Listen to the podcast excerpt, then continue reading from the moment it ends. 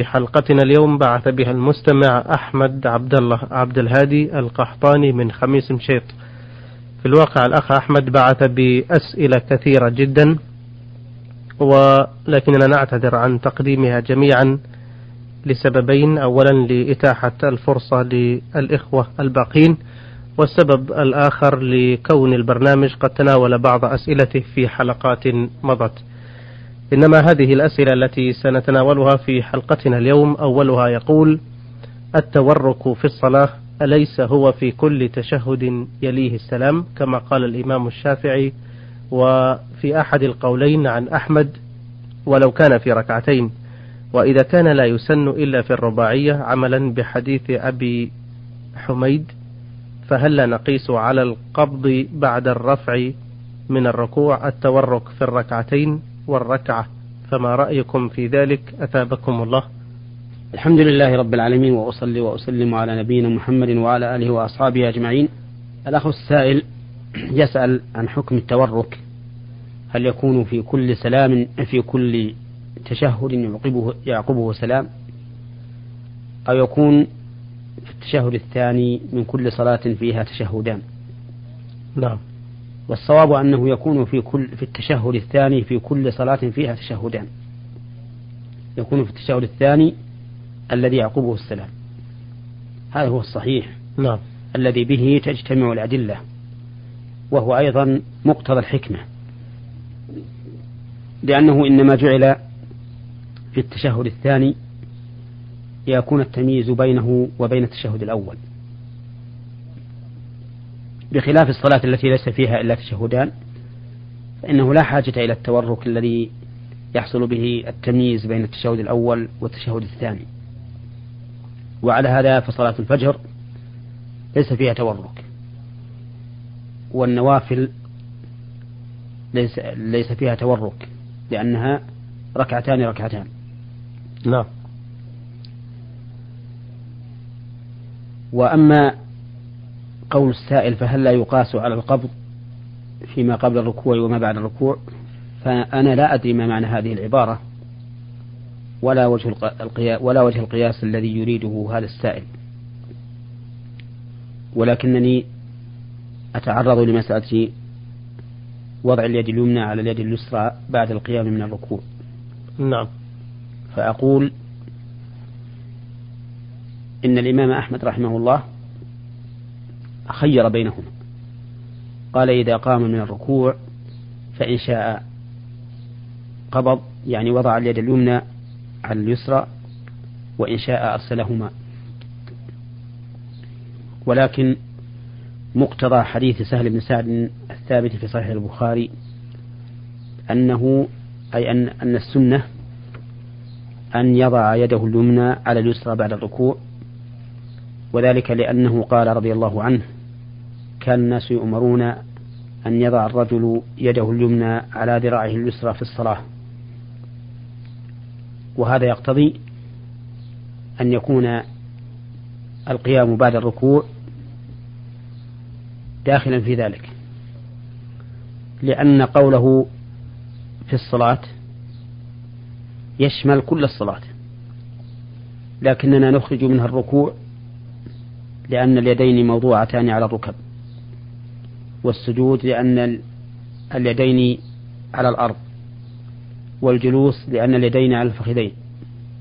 فيبقى القيام الذي قبل الركوع والقيام الذي بعده فيكون داخلا في هذا الحديث.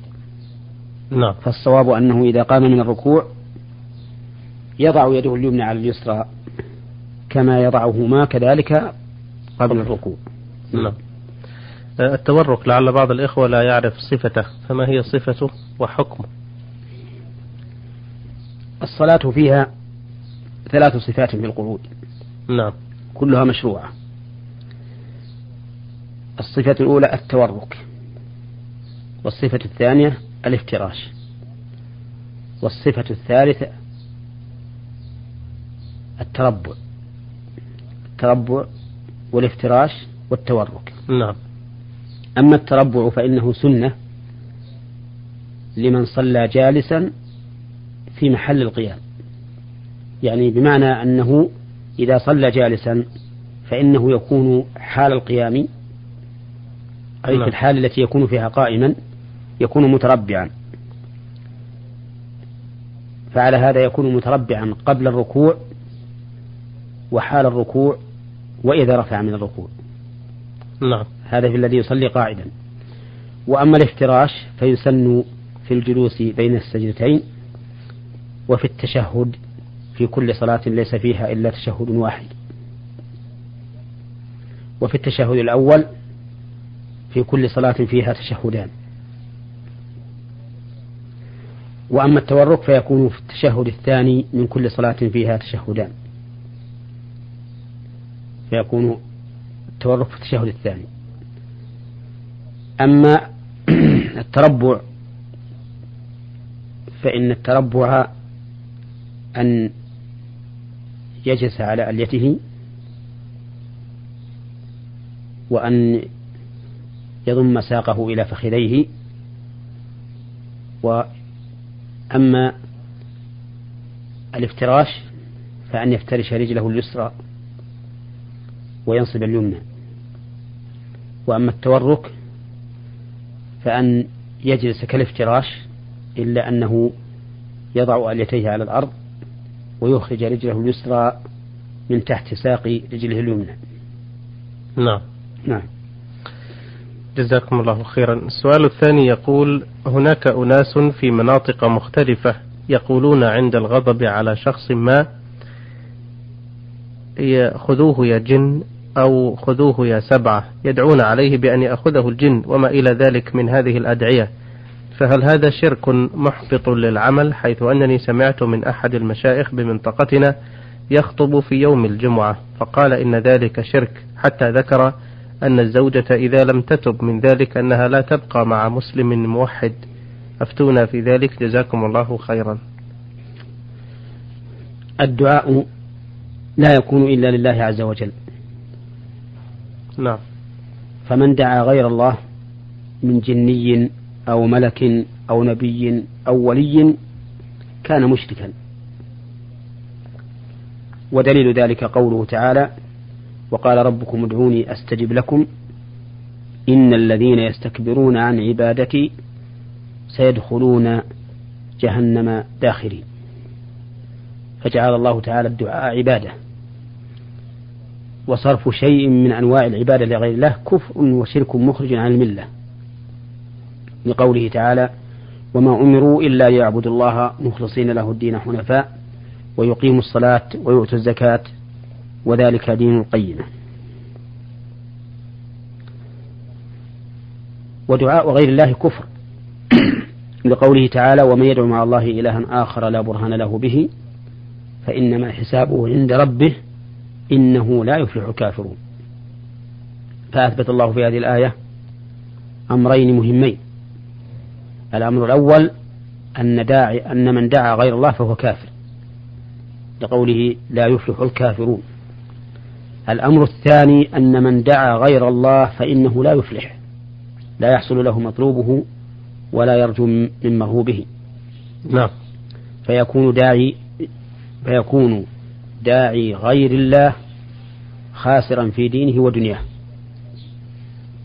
وإذا كان غير مفلح فهو أيضا غير عاقل. بل هذا غاية السفة لقوله تعالى ومن أضل ممن يدعو من دون الله من لا يستجيب له إلى يوم القيامة وهم عن دعائهم غافلون. أي لا أحد أضل ممن يدعو من دون الله.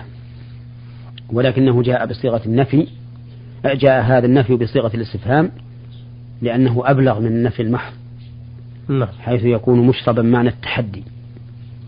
وعلى هذا فدعاء الجن أو الشياطين أو الأولياء أو الأنبياء أو الصالحين أو غير ذلك كله شرك بالله عز وجل.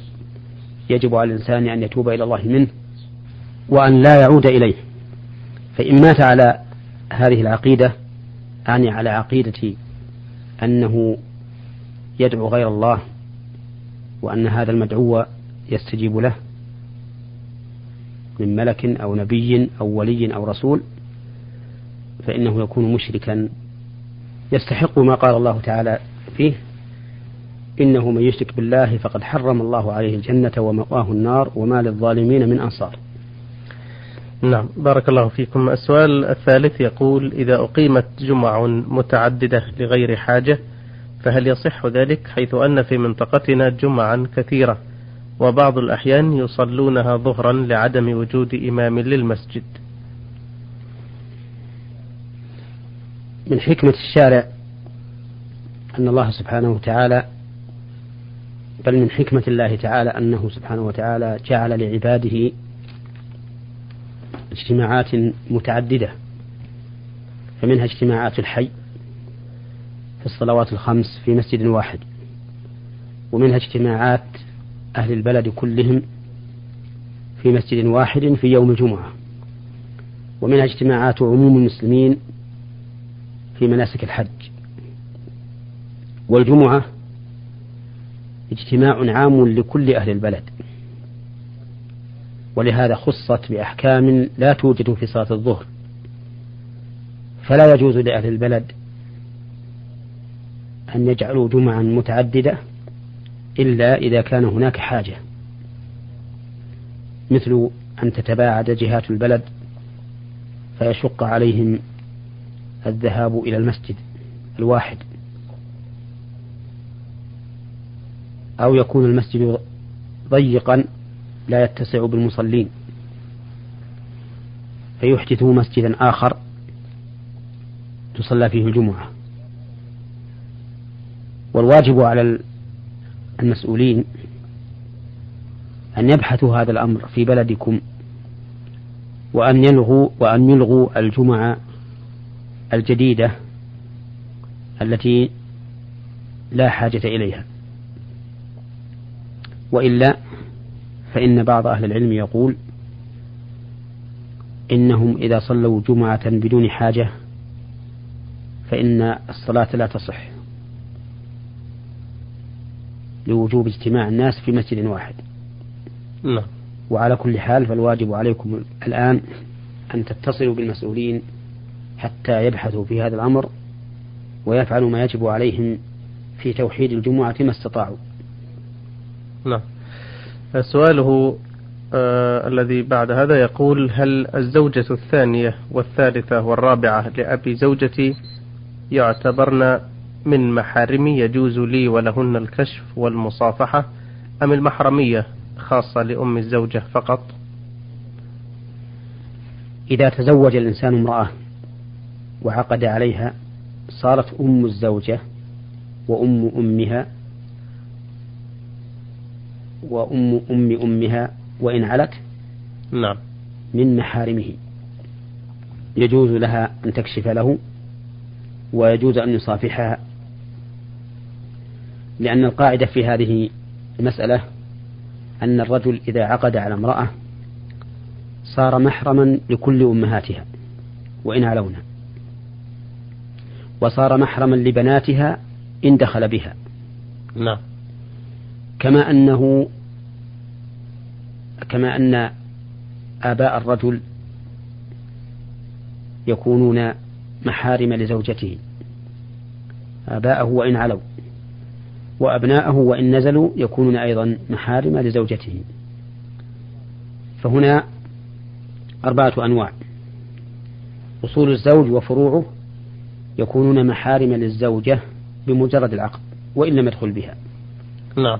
وأصول الزوجة يكونون يكون محارم للزوج بمجرد العقد وإن لم يدخل بها. وفروع الزوجة يكن محارم للزوج بشرط أن يدخل بها أي أن يجامعها. لقوله تعالى ولا تنكحوا ما نكح آباؤكم من النساء إلا ما قد سلف إنه كان فاحشة ومقتا وساء سبيلا. ولقوله تعالى في آيات التحريم وأمهات نسائكم وربائبكم اللاتي في حجوركم من نسائكم اللاتي دخلتم بهن فإن لم تكونوا دخلتم بهن فلا جناح عليكم وحلائل أبنائكم الذين من أصلابكم. نعم. نعم. هو سؤال عن زوجات أبي الزوجة غير أمها. أما زوجات أبي الزوجة فإنها غير أمها فإنه لا يحل للزوج أن يصافحهن ولا يحل لهن أن يكشفن وجوههن عنده. نعم. وذلك لأنهن لسن بمحارم له. نعم. السؤال التالي يقول إذا توفي رجل وعنده أكثر من زوجة فهل يجوز لهن الحداد في بيوت أهلهن كآبائهن أو إخوانهن أم لا بد من لزوم بيت الزوج للحداد؟ يجب على الزوجة إذا مات زوجها أن تبقى مدة العدة في البيت الذي مات زوجها وهي ساكنة فيه. نعم. سواء كانت واحدة أم أكثر؟ ولا يجوز لها أن تخرج منه إلى بيت أهلها إلا إذا كان هناك ضرورة. وإنني بهذه المناسبة أود أن أبين أن المرأة يجب عليها الإحداد إذا مات عنها زوجها مدة العدة كلها. نعم. بأن تتجنب الزينة بجميع أنواعها سواء كانت من اللباس أو من الحلي وأن تتجمل التحسين من الكحل وتحمير الوجه وغير ذلك وأن تتجنب الطيب بجميع أنواعه إلا إذا طهرت فإنها تتبخر بالقسط والأظفار وهما نوعان من الطيب تتتبع أثر الدم فقط لإزالة هذه الرائحة. وأن تتجنب الخروج من بيت زوجها. فلا تخرج أو من البيت الذي مات زوجها وهي ساكنة فيه نعم. فلا تخرج إلا لضرورة أو إذا كان هناك حاجة تخرج في النهار دون الليل. فهي لازمة للبيت وخروجها إن كان لضرورة جاز ليلا ونهارا. وإن كان لغير ضرورة ولا حاجة لم يجوز لا ليلا ولا نهارا. وإن كان لحاجة لا ضرورة جاز نهارا لا ليلا. نعم. أه لزوم العدة في البيت الذي مات زوجها وهي فيه. نعم. هل هذا الكلام مطلق؟ يعني حتى لو كانوا مثلا في زيارة أو في ضيافة أحد؟ آه، المراد وهي فيه يعني ساكنة فيه. ساكنة سكنة. أما لو ماتت لو مات زوجها وجاءها الخبر وهي في زيارة لأهلها. نعم. يعني عندهم في بيتهم فإنه يجب أن تخرج إلى بيت زوجها. وكذلك لو قدر أنها مات زوجها في المستشفى وهي نعم. تمرضه في المستشفى فإنها ترجع إلى بيتها. نعم. أه، لو فرضنا أنه مات زوجها وهم في بيت مستأجر وبعد وفاته تنتقل إلى بيت أهلها لانتهاء مثلا مدة الإيجار أو نحو ذلك مثل هذا إذا كانت في بيت نعم. إذا كانت في بيت مستأجر فإنه يجب عليها أن تبقى فيه. نعم. إلا إذا أخرجها صاحب البيت لتمام المدة أو لغير ذلك فإنها تخرج إلى بيت زوجها أو إلى أي بيت شاءت. نعم. وتكمل العدة هناك. نعم. آه سؤاله التالي يقول جدي لأمي هل زوجاته الأخريات غير جدتي لأمي من المحارم؟ نعم. جدك لأمك نعم. زوجاته من محارمك لأنهن من زوجات آبائك فإن أبا الأم من أصولك. وإذا كان من أصولك فإنه قد سبق قبل قليل أن المرأة يكون فروع زوجها يكونون من محارمها. فأنت إذن من فروع زوجها أو من فروع زوجهن فتكون محرما لهن. نعم. آه يقول أيضا جاء في بعض الأحاديث أن القرآن يشفع للعبد. يقول يا ربي إلى آخره. فكيف الجمع بين ذلك وبين أن القرآن كلام الله غير مخلوق؟ والحديث فيه أن القرآن يقول يا رب. هذا الحديث إذا صح نعم. لأن بعض أهل العلم ضعفه لكن إذا صح هذا الحديث فإن الله سبحانه وتعالى قادر على أن يكون هذا القرآن الكريم يمثل جزاؤه وأجره يمثل بشيء يتكلم فيتكلم. كما أن الموت وهو معنى من المعاني يمثل يوم القيامة على صورة كبش. فيذبح بين الجنة والنار. نعم. يشهدها أهل الجنة وأهل النار. فالمعنى الذي هو عمل الإنسان وهو قراءته وثواب الإنسان على هذه القراءة قد يجعله الله تعالى شيئا ينطق ويتكلم ويقول يا رب هذا إن صح الحديث. نعم. آه، له سؤال أيضا ما قبل الأخير يقول هل يجوز السؤال بوجه الله تعالى لغير الجنة؟ حيث قد ورد في حديث صححه الألباني جاء فيه ملعون من سأل بوجه الله وملعون من سئل بوجه الله ولم يعطي فهل هذا الحديث صحيح؟ هذا الحديث لا لا يحضرني الآن الحكم بصحته. نعم. والذي أرى أنه ينبغي لطالب العلم إذا صح أحد من أهل العلم الحديث وليس في الكتب المشهورة بالصحة والتي تلقاها أهل العلم بالقبول أرى أن يبحث هو بنفسه عن هذا الحديث وعن سنده حتى يتبين له صحته. فإن الإنسان بشر ربما يخطئ كما أنه يصيب. ولكن هذا الحديث لا يحضرني الآن الحكم عليه بالصحة أو بغيرها فإن صح هذا الحديث فمعناه أنه لما كان وجه الله تعالى موصوفا بالجلال والإكرام كان لا ينبغي أن يسأل فيه إلا أعظم أعظم أعظم الأشياء وهو الجنة. أما الأشياء التي دونها فإنه لا ينبغي أن يسأل. كما أن المسؤول إذا سئل بوجه الله وهو الوجه العظيم الموصوف بالجلال والإكرام فإنه لا ينبغي له أن يرد من سأل به بل إنه يجب عليه أن يجيبه. نعم. وكل هذا الذي أقوله إذا كان الحديث صحيحا. والله أعلم. ولعلنا نعم. إن شاء الله تعالى نبحث عنه ويتسنى لنا الكلام عليه في موضع آخر. إن شاء الله. بارك الله فيكم. سؤاله الأخير يقول إذا بنى شخص عمارة له مكونة من طابقين عليها دكاكين وبنى تحت الأرض مسجدا فهل الصلاة في مثل هذا تصح؟ علما أن بجوار هذه العمارة مساجد وجوامع شتى. آه، علما أنني قرأت لابن حزم رحمه الله في المحلى بأن الصلاة في مثل هذا المسجد لا تصح. فهل هذا صحيح؟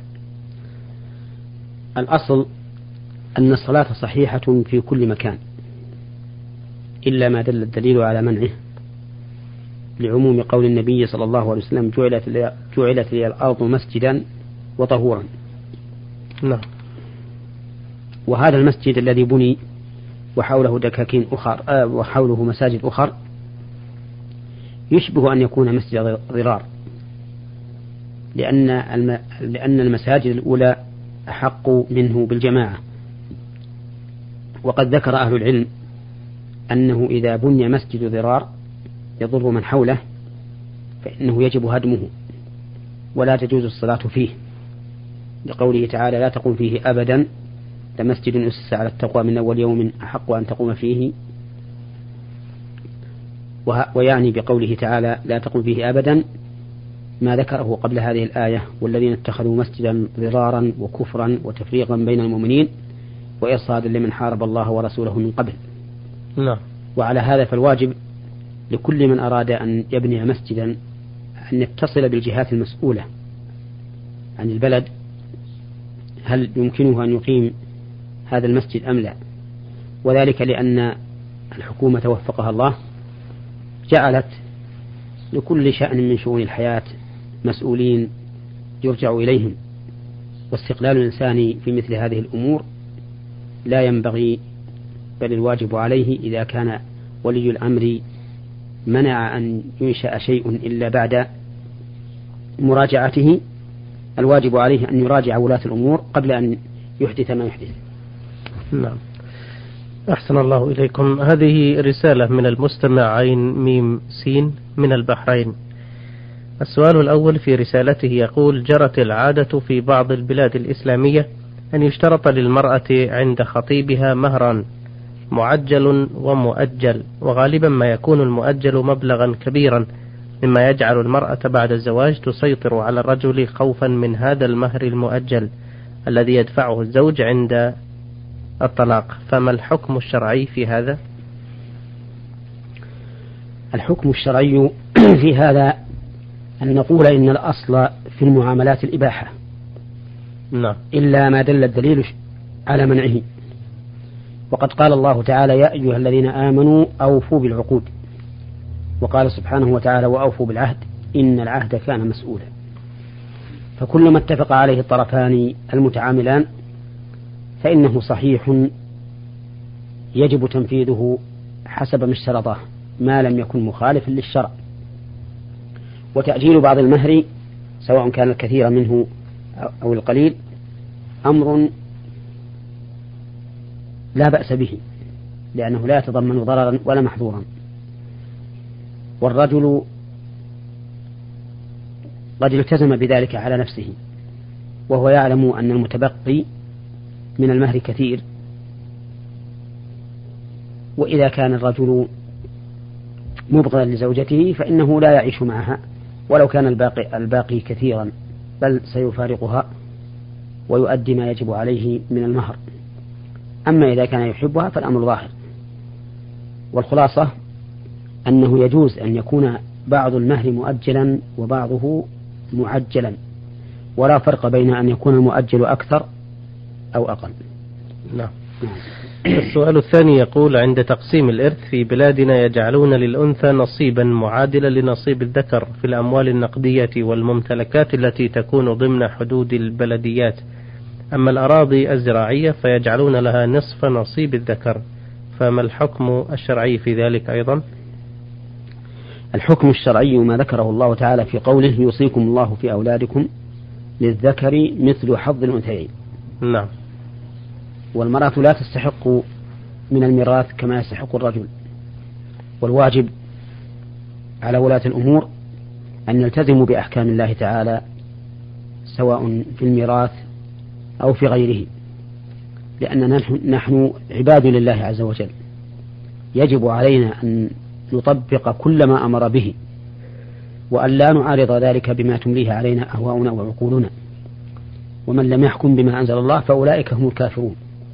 جزاكم الله خير الجزاء. أيها الإخوة الكرام في ختام هذه الحلقة نشكر فضيلة الشيخ محمد بن صالح العثيمين المدرس بكلية الشريعة بجامعة الإمام محمد بن سعود الإسلامية بالقصيم وإمام وخطيب المسجد الجامع الكبير بعنيزة. على إجابته عن أسئلتكم واستفساراتكم في حلقتنا اليوم حيث كانت الإجابة من نصيب الأخوين أحمد عبد الله عبد الهادي القحطاني من خميس مشيط والأخ عين ميم سين من البحرين. نشكركم أعزائنا الكرام على حسن المتابعة وإلى اللقاء والسلام عليكم ورحمة الله وبركاته. نور على الدرب. برنامج يومي يجيب فيه أصحاب الفضيلة العلماء على أسئلة المستمعين الدينية والاجتماعية. البرنامج من تقديم وتنفيذ أحمد عبد العزيز الغامدي.